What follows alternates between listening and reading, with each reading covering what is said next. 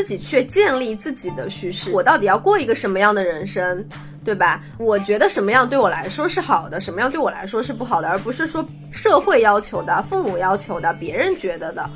或者是应该怎样的，没有这种应该，就是你要去建立一个自己的叙事。其实这需要你足够清晰地认识自己和接纳自己，因为只有客观明确地了解和接纳自己了，才不会迷失在世俗指标下的评价体系中，与他人的比较才不会再是自我价值评估的唯一来源。跳脱出传统的叙事吧，找到一个自己最舒服的状态，也不用必须在三十岁之前非要找到自己，慢慢的把人生当做一个游乐场，或者说把自己当做一个游戏主角，我觉得可能就。就是在这个人生的游戏场，你就尽情的玩就好。大家好，欢迎来到 Around Thirty，我是查查，我是小羊人儿，哦，我是 Doris。那这一期呢，我们想要聊一个主题，就是 peer pressure。小羊人可以介绍一下，为什么我们想要去聊这个主题？呃，我记得我当时特别想聊这个主题，是因为觉得周围真的有很多朋友，特别是二十五岁到三十岁之间的朋友，他们对就是即将三十岁就有一些焦虑。比如说女性，她会有三十岁之前要结婚，或者是把事业，就是好像就是必须要完成一个这样的一个事情吧。我发现有很多女性朋友就会跟我交流这个事情，就会纠结说怎么去成功找男朋友，或者你把一个事业做得很成功。啊，所以这个愿望就是这个需求，主要是因为 peer pressure 引起的。对的，刚刚小洋人提到的这种 peer pressure 其实是属于从众型的 peer pressure，这种压力会迫使你和你的同伴有保持一致性的一种压力，比如社会始终要求我们在什么样子的年龄做什么样的事情的这样一种压力。那另外一种 peer pressure 其实是竞争型的同辈压力，这会让你想要在群体中变得更加优秀，或者胜过某些人的一种压力。就我感觉好像是在赛马。会有一种被追赶的感觉，所以我们今天可以展开的去讲一讲这个议题。我们可以先聊一聊大家就是我们自己的情况，我们会有这种 peer pressure 吗？可以分享一下。那好，我开始吧。嗯，我觉得我的 peer pressure 就是同龄人焦虑，基本上是在二十五岁到三十岁之间。我我今年三十岁，反而就没有。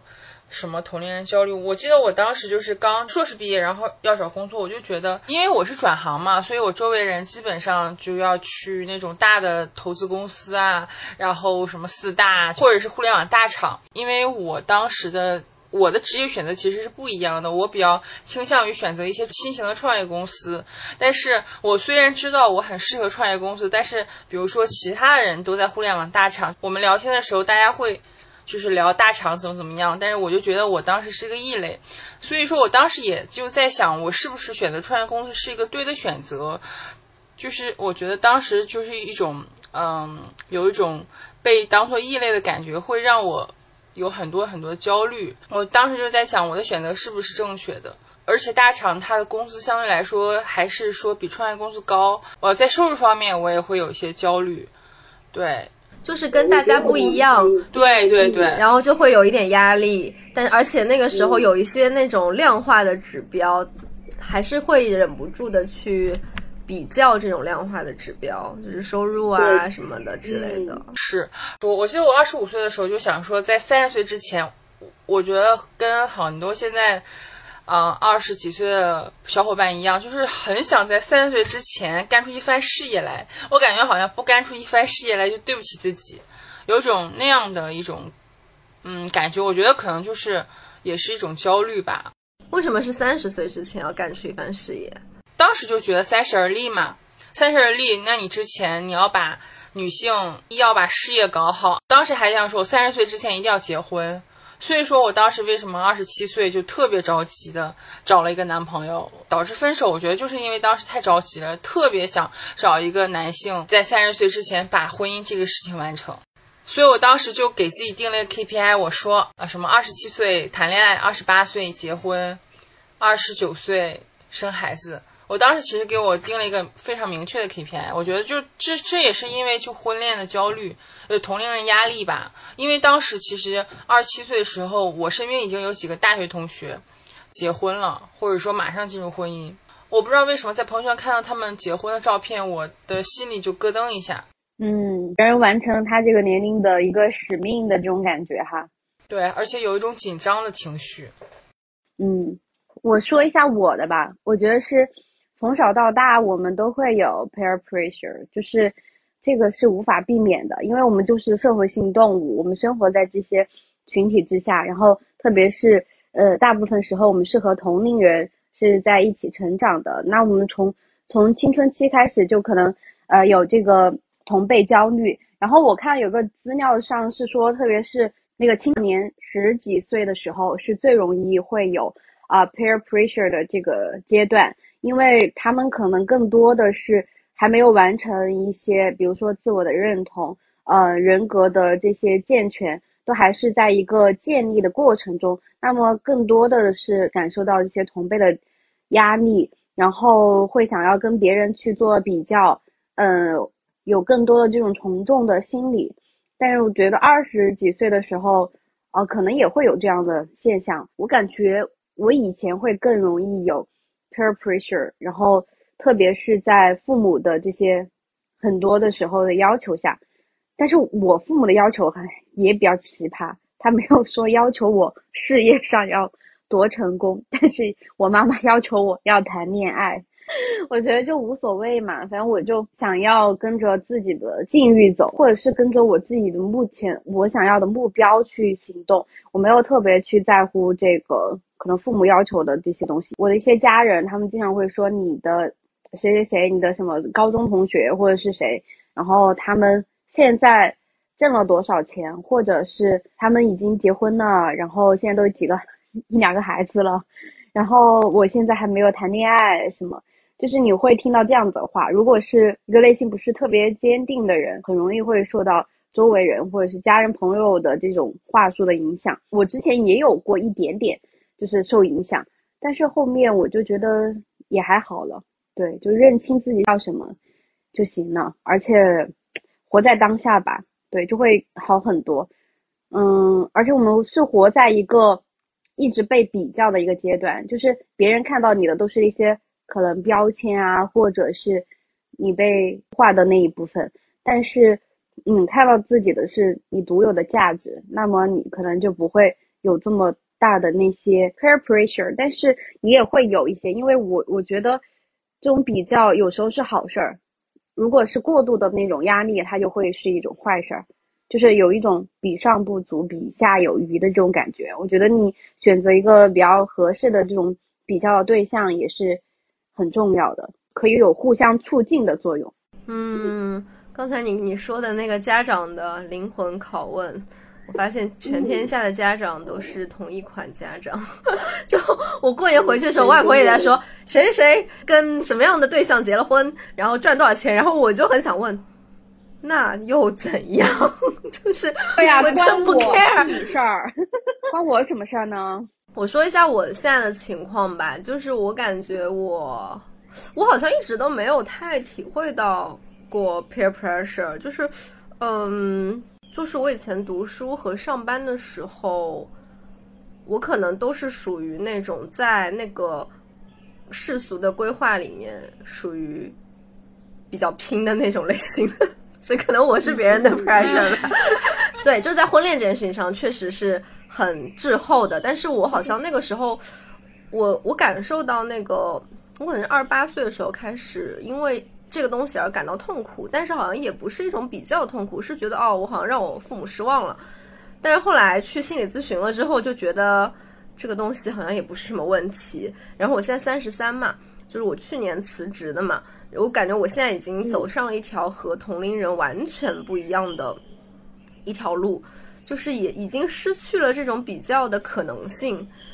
嗯，但是我因为你刚刚也说，就是小杨人刚刚说，就是呃一开始你工作的时候和别人不一样，然后你会感觉到有压力。我会感觉到我现在这个年纪，或者说我现在这个自我的状态，我会觉得我不太会因为这些不一样而感受到压力。反正我自己很清楚我在干嘛，然后我也我自己也很清楚我想要干嘛。所以其他人的生活其实并不是怎么讲呢？他我我可以我可以去理解说他们的生活跟我是完全不一样的，但是我不会说因为我跟他们不一样我就不好，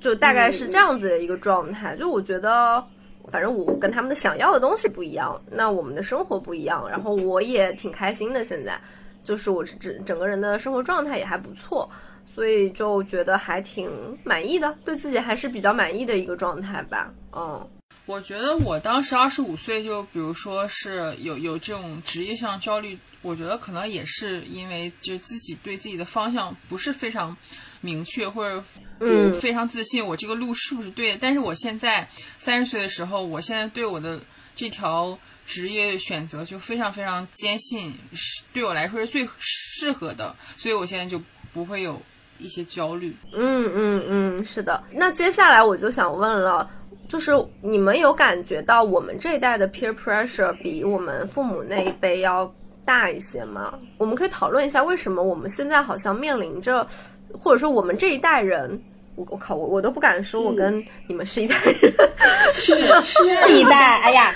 怎么回事儿？怎么回事儿？因为现在不是有很多零零后吗？嗯。啊，因为因为我觉得肯定是有媒体放大的作用。就我们过去他们，我们父母那一代，他们因为缺乏那些网络信息的这些啊发达嘛，然后这信息的便利，所以他们能够接触到只有身边这些例子，然后他们身边的人就是跟他们同辈的这些人。对，但是我们不一样，我们接触的信息太多了，网上铺天。盖地的，就是可能谁谁谁成功了或者怎么样，嗯，还有媒体放大的作用，所以我觉得你接触的信息更多，然后你看到这些压力也会更多，而且这些快速变化的这些信息也是很多的，会让你看到更多的这些可能成功的例子，这种年少成名的例子，嗯，这种不自觉的就会放大这些嗯 peer pressure 的这种作用。嗯嗯，我之前也是听过一个。就是一个说法吧，一个那种专家的说法，就是我们人类的生理构造或者说认知的这个结构，其实并不是特别习惯于去处理这么庞大的互联网，就是大家其实并不习惯于暴露在这么庞大的信息面前，我们处理不了这么多的信息，我们在这个这种海量的信息流面前，就是会感到焦虑。然后这种焦虑可能会放大我们对于其他人的事情的这种情绪的波动的程度。我们很可能会因为其他人的事情而感到焦虑，而这些在过去的年代，可能这些信息根本就不会进入我们的这个认知范围内。嗯，所以我觉得避免这种现象，就可能我自己的方法有时候和社交媒体也可以保持一定的距离吧。就比如说小红书哈。我觉得很多女生会刷的，然后小红书上那些博主、网红啊，这些 UP 主啊，有时候的他们的形象是经过一定的美化的，因为大家都都想要呈现更好的一面给大家看到，所以大家也可能会更容易感受到这些 peer pressure，就是你可以看到他现在就这么年轻，可能会有一定的影响力，然后这些，但是你作为一个很普通平凡人，没有去经营这种社交媒体的人。你可能就会感受到这部分的压力，对，嗯嗯嗯，小洋人呢？刚我我觉得那个刚才刀人说的很对，就是说我们能看到抖音上很多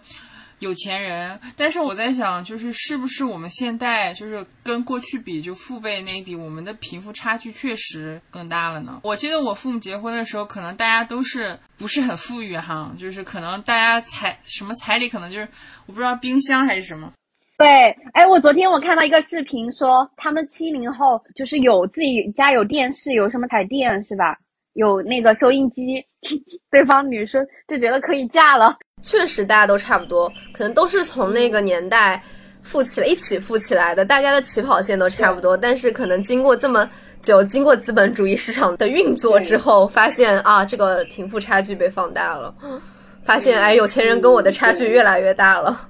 然后就会感受到压力，而且会有一种无力感吧？可能，对对，但是我我自己一直相信说，三十年河东，三十年河西，只要你自己是，呃，一直在去努力、勤恳的去生活，你的方大这样的大致的方向是 OK 的，那你其实不会过得太差。你这个说法就看你的标准是什么。如果说你一定要用这种什么资产啊，你的生活就是你消费奢侈品的这个数量来，如果你一定要进入这样的比较序列，那可能你就是很容易会感受到挫败的。但如果说你是以幸福感去评估，那你看《Succession》里面这么多有钱人都活得那么悲惨，那可能还是我的生活质量比较好，一种阿 Q 精神。对，就我外婆小时候也是容易去攀比和别人，外婆就会跟我说，她说不管那些有钱人他们的生活是怎么样的，他跟我们一样也是吃大米白饭的，你就不要去。攀比不要去对，就是攀比，我觉得也是 OK 的，因为偶尔一下你的那些念头，可能就会有一下呃攀比的这种心理。但是呢，我觉得你不要把它放大，就没有那么差，就你自己没有过得那么差。我觉得我之前就好像还是说，哎呀。就是好像努力要追赶上别人的财富啊，或者地位。但我现在可能的想法就变了，我可能就不想去，就是就是变得更有钱，或者说所谓的跨越阶层。我可能就觉得我很满足于我现在一个状况。我觉得可能还有很多人都不如我，可能现在觉得没必要去跨越阶层或更富裕。就是我觉得活在当下，或者说我很对现在的状况已经很知足了。对我起码。就各方面还算不错，对我觉得我可能未来还想帮助更多可能现在还吃不上饭的人，所以说是不是如果人们不想跨越阶层的话，就不会有 peer pressure？这是一方面，我觉得最主要是你看你跟你的目标是有多远的地方，你比较对象。是一个阶层的，或者是跨越太多阶层的，那你觉得很达不到啊？你完全做不到啊？你现在实力怎么做得到？那你肯定就会有更大的焦虑的，因为你现在做不到，所以你会焦虑。但是你如果和你同龄的，但是跟你相差不是很大的这种人，你稍微努努力，你可以达到他那个目标的人，那你这样去比比较的话是没有太大问题的，你不会产生那么大的焦虑的。嗯，我还想补充一个点，就是。嗯，小人刚刚提的那个问题，我觉得动机很重要。就是你跨越阶层是为什么？你是因为你不想被比下去，所以一定要往上走，还是说你有什么目标要实现？你只能站在一个比较高的位置，你才可以实现你的目标。就是这个动机本身是来源于比较，还是来源于你内心？如果你只是说啊，因为我需要去，我有一个愿望，我一定要实现，比如说我要。我要救济一万个吃不上饭的人，这个时候我一定要跨越我的阶层才能做到。那其实你是不太会被比较而困扰的到的，因为我们刚刚讲的是 peer pressure 嘛。那比如说，如果说，如果说我比隔壁老王差了，我今天晚上就睡不着觉。我的跨越阶层的动机完全是要超过隔壁老王。那这个隔壁老王他一定会不停的困扰到我，因为他怎么样，我就要比他更好，而我我不能接受我自己比他更差。就这种动机，如果你的动机就是不能比别人更差，那么你你一定是会受到 peer pressure 的影响的。就像我们中国小孩从小到大，他都是比如说要高考考到好学校，然后毕业之后找一个好工作。就因为我们可能被灌输到一个同一个标准，就所有人可能都需要在这个赛道里，这个起跑线，就你说什么输在起跑线上，这这句话就已经是带着胜负的那种叙事了。达到的一个成功标准都是同一个嘛？但是如果跳出这种赛道，跳出这种标准，其实我觉得我就不会焦虑了。对，就专注于你自己要做的事情。对，而且我以为就是当时的那个成功标准是唯一的标准。对，所以说就是拓展出一个新的叙事，就是自己去建立自己的叙事，就是人生，我们人生，我到底要过一个什么样的人生，对吧？我我觉得什么样对我来说是好的，什么样对我来说是不好的，而不是说社会要求的、父母要求的、别人觉得的。或者是应该怎样的？没有这种应该，就是你要去建立一个自己的叙事。其实这需要你足够清晰的认识自己和接纳自己，因为只有客观明确的了解和接纳自己了，才不会迷失在世俗指标下的评价体系中，与他人的比较才不会再是自我价值评估的唯一来源。是的，没错，就是你自己稳定了，其他人怎么动，你就不太会容易被扰动的。其实最近大胆探索美的内衣品牌伊维斯和新事项合作拍摄的视频，一件我选的内衣，带给我们的也是这样的感受：选自己想选的才是最重要的。视频从一件内衣开始，讲女性的选择问题。不管是身份、关系、欲望、体重，都可以选自己想选的。这个视频带给我的第一个惊喜是郭柯宇。之前我在一期节目里说过，再见爱人等于再见到自己。很高兴看到现在这个自由的郭柯宇。第二个惊喜是余秀华老师，她主要负责性感。你们看了视频就知道我在说什么。她这次写了一首新诗，又从内衣店回来，在这里给大家分享一下这首诗的后半段。你看见了我穿胸罩的样子，你看见我抬高多于两公分的欲望，这让你意外。我有时也穿上喜欢的衣服，像钻研春天那样阅读它在我身上的形状。我几度成为另一个贪婪的人，还好，我不打算修剪我的欲望。是相拥的时候，恰好喝了酒，由着两颗灵魂轻轻的打招呼，窃窃私语。从青春期开始，内衣就承载了女生对于未来的一些想象。相信这支短片能让更多女生被鼓励、被认同。从一件自己选择的内衣开始，相信我们有的选。Around Thirty 的朋友可以到微博搜索“新事项”，看看一件我选的内衣这条片子。看完之后，你可能就会觉得，其实有些选项一直就在我们触手可及的地方。那我们进入下一个问题啊，就是大家有没有对身边的同辈？有一些这种，比如说嫉妒啊、羡慕或者崇拜这样的心情，是一种什么样的心情呢？嫉妒，我觉得我经常被人嫉妒，好凡尔赛。我并不好，我并不优秀，但是我会被人嫉妒。就是我我不知道为什么，我从小学到大学，我身边总有个朋友会嫉妒我。我并不是很优秀，但是他就会因为我的一些行为就嫉妒我，就某一些方面。呃，比如说成绩稍微好像考的高一点，或者说某一些方面突出一点，就会嫉妒我。我其实当时是会被这样的朋友所困扰的，因为我觉得他的嫉妒心，嗯，就是让我非常有负面的情绪。对，但是我也很纳闷，为什么他们会嫉妒我？因为我不是就大家觉得很优秀的人，只不过可能某一方面我做的比他稍微好一点，所以他可能会在嫉妒。我我会被这样的朋友困扰，但是我不会嫉妒和不会羡慕和崇拜任何人。很多人告诉我你应该去崇拜一个人，但是我可能现在没有说哦，我特别想崇拜的人。我感觉嫉妒跟羡慕相比，它还多了一层我想要把你毁掉的那种 那种力量。对，羡慕的话好像是一种。你做成了一个我感觉我自己无力去做的事情，我会对你产生这种羡慕的感情。就我首先我是无力的，一方面我觉得我做不到，但你可以做到。然后这个时候我可能就会羡慕，因为它里面带着一种无力。然后嫉妒呢，它又在这个羡慕的基础上又加了一些愤怒，就是你为什么可以做到，我为什么做不到？我现在想把你毁掉，就是会有一点这种微妙的情绪差异在那里。我自己觉得啊，嗯。我突然觉得，可能他那个他那种情绪是攻击的情绪，就比如说，因为因为我们离得很近，我我们可能羡慕或崇拜人，可能会就是人性的一些原则，可能就是我们会羡慕崇拜离我们很远的人，我们会嫉妒，只会嫉妒身边的人。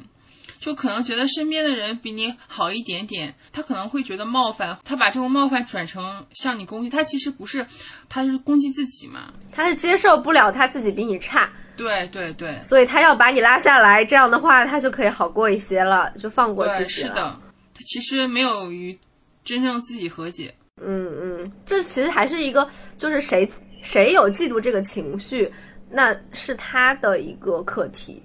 就是不是这个被嫉妒的人的课题。我觉得我是嫉妒和羡慕，我很少会有，但是我确实会有一些专业领域让我非常，也不能说崇拜，就是很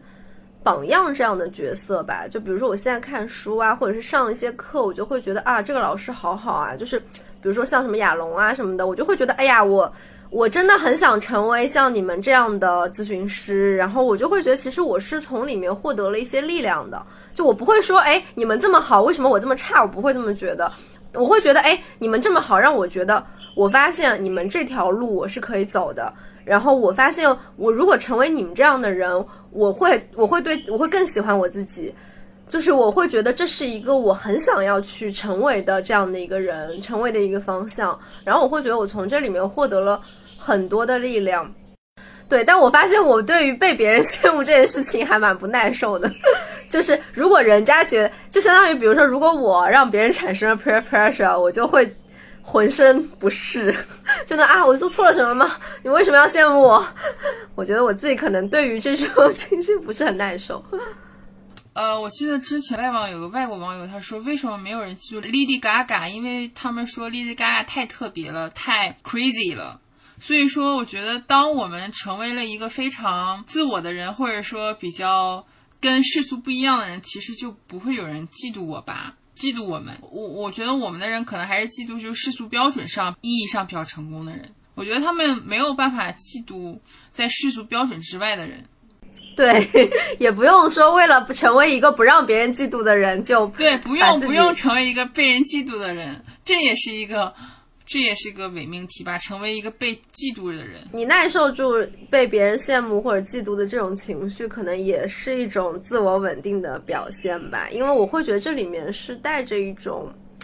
我自己我当时跟我咨询师聊过这个议题，就是我觉得啊，有人有人就是羡慕我，表达说，哎，我好羡慕你什么什么什么。然后我就会觉得好愧疚啊！我不知道为什么，就是会觉得有一种愧疚，就好像我对于别人的这种这种感受，我是很不耐受的。其实这也是我自己的课题，就是我我应该学着去耐受这种真实的情感，不管它是什么样的情感，但它是别人的，而且人家身上真实存在的情感，就是我不能因为他们身上存在的这种情感而被扰动，就是被强迫去做什么事情去。我可能会说，哎，你别羡慕我，我没有那么好。就是我会想，就是会那种被强迫着去表达这样的表达，我可能会觉得这也是一种我自己的自我不稳定的一个体现。对，我觉得这种其实是代表你自己内心可能没有那么认同自己，就是你会觉得说你，嗯，别人这样夸赞你，你会觉得有一些不自在，就是你会对此可能有一些不确定性，所以你会感受到了一种不耐受吧。我我是会这样子的一个感觉。对我好像没有感受到同辈对我的就是羡慕或者嫉妒，然后让我感受到不耐受的情况。嗯，我记得我之前回成都的时候，然后我好朋友就看到我，因为我当时在他家住嘛，然后他就说好羡慕现在我可以在家或者是在其他地方边旅居边办公的这种情况，然后他也很想能够辞职过着自己想要的生活，然后有自己喜欢的事业。我觉得别人对我们的嫉妒、羡慕，或者是我们对其他人的这种愿望，呃，也是一种就自我内心渴望的一种体现。有可能是我们达不到的，有可能是我们可能稍微努努力也可以达到的。然后，所以我们可能会产生这样子羡慕的情绪。如果是达不到的，然后又希望你。不要能够有的，可能就会产生嫉妒的情绪。我觉得现在在讨论这个议题，我都会觉得有一点不耐受，就会觉得，哎呀，会不会有人说我们太 privileged 了呀？好像有一点。骄傲了呀，或者是怎么样？哎，反正就是就会很想要。对我觉得坦然的、理直气壮觉得自己特别牛逼，也是一种能力。我可能还没有办法做到。别人嫉妒我是什么感受？是我当时不是觉得我牛逼，我是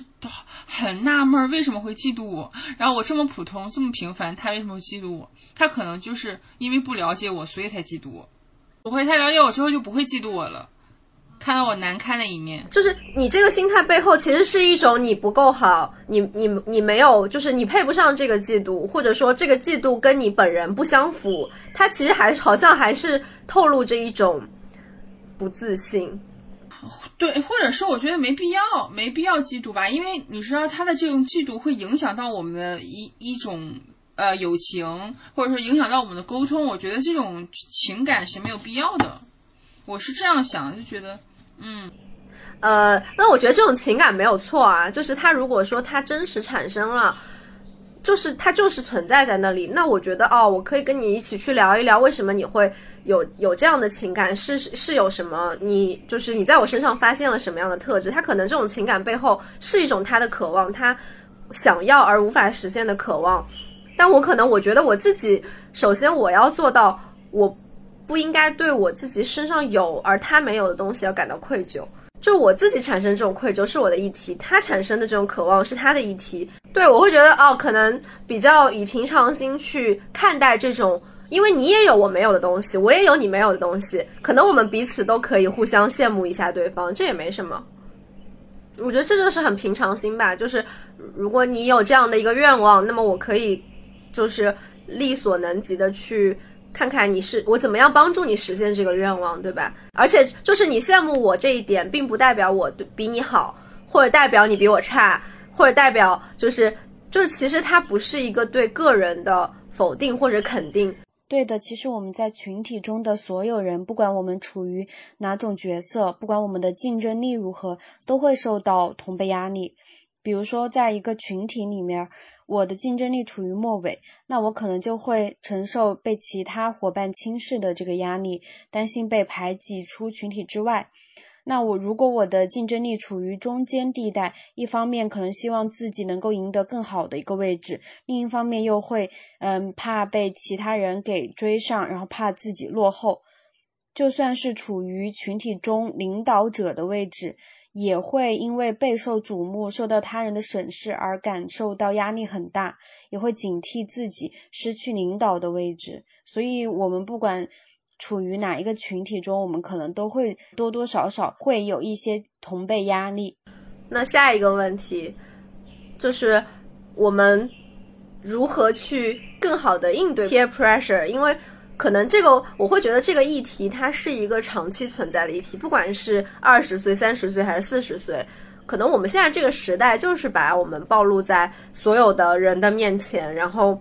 要不去比较或者说不去受到他人的影响，好像是不可能的。但我们可以怎么样去更好的去面对这个这个压力呢？突然想到之前就是有一个。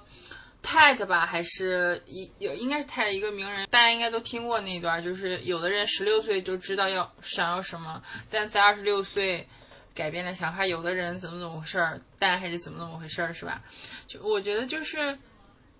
对，就是说 New York is three hours ahead of California，就是说每个人都有自己的节奏吧，就可能就是有的人二十岁找到了自己，可能有人三十岁找到自己，有的人四十岁找自己。就我觉得可能就是确实就是没有人能消灭 peer pressure，但是我觉得就是自己要要清楚的知道，就是我有我的节奏，那我只是说我跟别人节奏不一样，嗯，就可能有些课题就是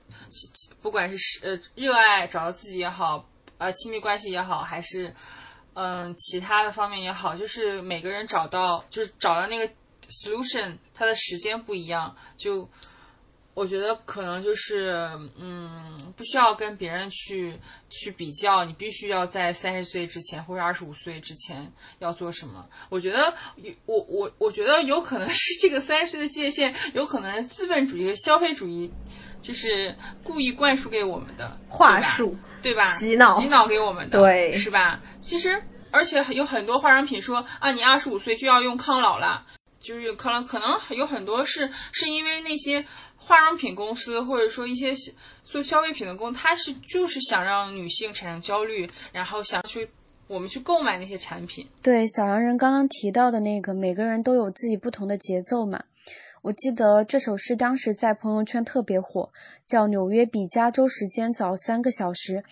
我这里很想再重新念一下这首诗。纽约时间比加州时间早三个小时，但加州时间并没有变慢。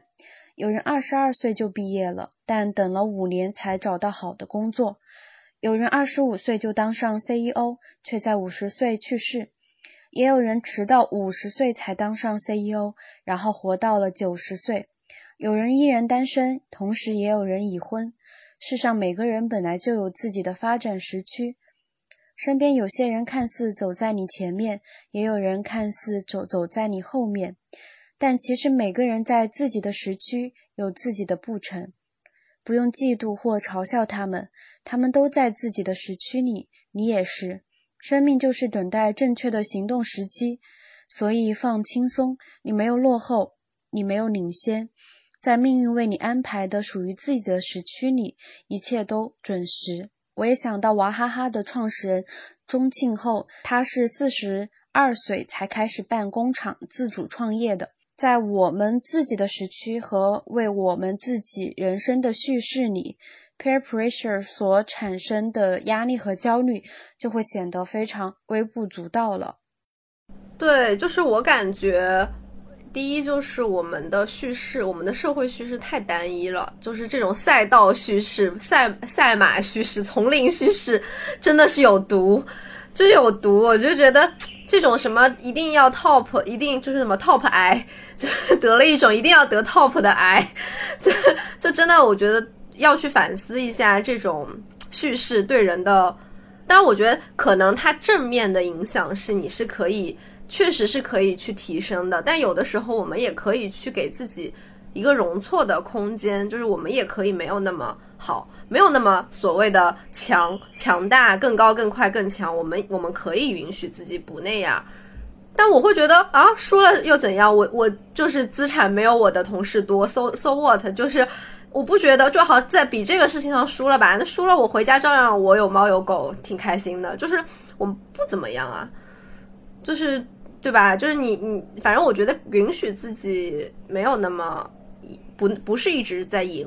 或者说你不进入这个一直在赢的叙事，然后比如说像 Doris 说的那种，很多人是四五十岁成功的。因为我那天看亚龙的自传嘛，他他今年九十多岁嘛，然后他他五六十岁的时候电脑才普及，他五十多岁的时候才开始学着用电脑，然后他还写了好几本书。我会觉得啊，这个身体的就是这种什么，不是有很多人现在灌输三十岁以后什么晶体记忆就在下行啊，你的身体在老啊，什么什么，并并不是说你。过了三十，你就整个人就不行了，或者是说你没有没有必要这么赶啊，你慢慢来，很多东西就是慢慢的可以去实现。你有一生这么长，八九十岁，你你可以实现很多东西，不需要去赶或者去竞争，慢一点没关系的，嗯。对我当时也是看了欧文亚龙他自己的自传嘛，就是《成为我自己》这本书，而且他是在自己八十八岁的高龄出的一本自己的回忆录。我觉得这个真的是非常了不起的一个事情。每个人都是不同的，就就我觉得没有必要就是完完全全复制一个人，你完完全全复制别人，然后你就成为了别人，就是每个人还是不一样的，所以可能可能我觉得这个这个我每个人的。定的人生目标大部分可能还是世俗标准吧，但是我觉得就是，比如说把你的目标改成你的目标，最终目标就是成为自己嘛，那就往这个方向努力，我觉得就不会有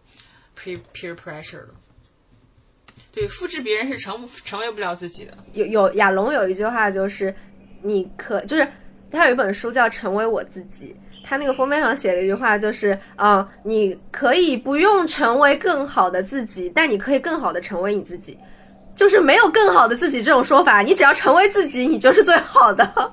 因为我其实会觉得，当时我我自己还是有，当时会有一点点学习焦虑，就会觉得，哎呀，我都三十多了，我现在开始学这个东西，会不会就我记不住了呀，或者怎么样？但后来我发现，哎，他五十多岁了，还在学东西，而且学的也很好。我其实真的会觉得，我没有必要这么赶，我慢慢的学，我只要慢慢学，然后能学多少学多少，我一定是可以，我可以干到八十岁，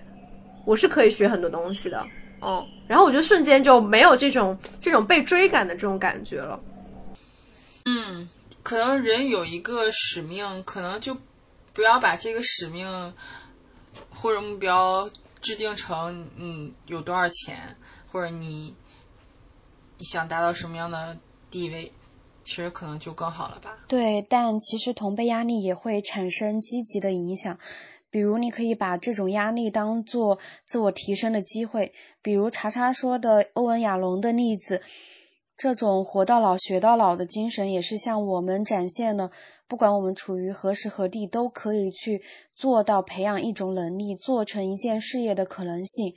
欧文亚龙能够做到，我们也能够做到。除了是一种偶像的力量，也是向他同辈的人产生了一种积极的影响。我想到我大学时期的好朋友嘛，我们俩都是很喜欢在课堂上积极回答老师问题的人。我们俩每次都会争先去抢答老师的问题，然后就是到最后老师都很无奈，就是我们俩一直举手，然后其他 同学就可能没有机会回答问题，然后老师都故意不点我们俩的名字，然后去点其他不举手的同学的名字。就是我们俩之间的这种你追我赶的竞争力，对我们俩来说都是一种互相成就，也是我们提升自我的一种动力。对，给自己一些没有办法被比较的。目标就是从你内生出发的目标，而不是说因为外界有什么样的要求，你要才要去做这个事情。啊，我们这样说会不会给听众一种我们一定要去找到意义感啊？找不到意义感只有 peer pressure。啊啊！我突然想到，说非要找到意义感，就是说跳脱出传统的叙事吧，找到一个自己最舒服的状态，不是说非要找到自己，找到自己可能也有点压力。就聊 peer pressure 聊出了 peer pressure 这件事情，大家千万不要这样。对，因为因为我之前有个朋，我跟朋友有一个朋友说找到自己，然后这样他也特别有压力，你知道吗？因为他也特别想 快速的找到自己，我就说也不用必须在三十岁之前非要找到自己，慢慢的把人生当做一个游乐场，或者说把自己当做一个游戏主角，我觉得可能就是。在这个人生的游游戏场，你就尽情的玩就好了。怎么突然感觉进入了升华了？我我是想说，就找不到也没关系，就是允许自己不那么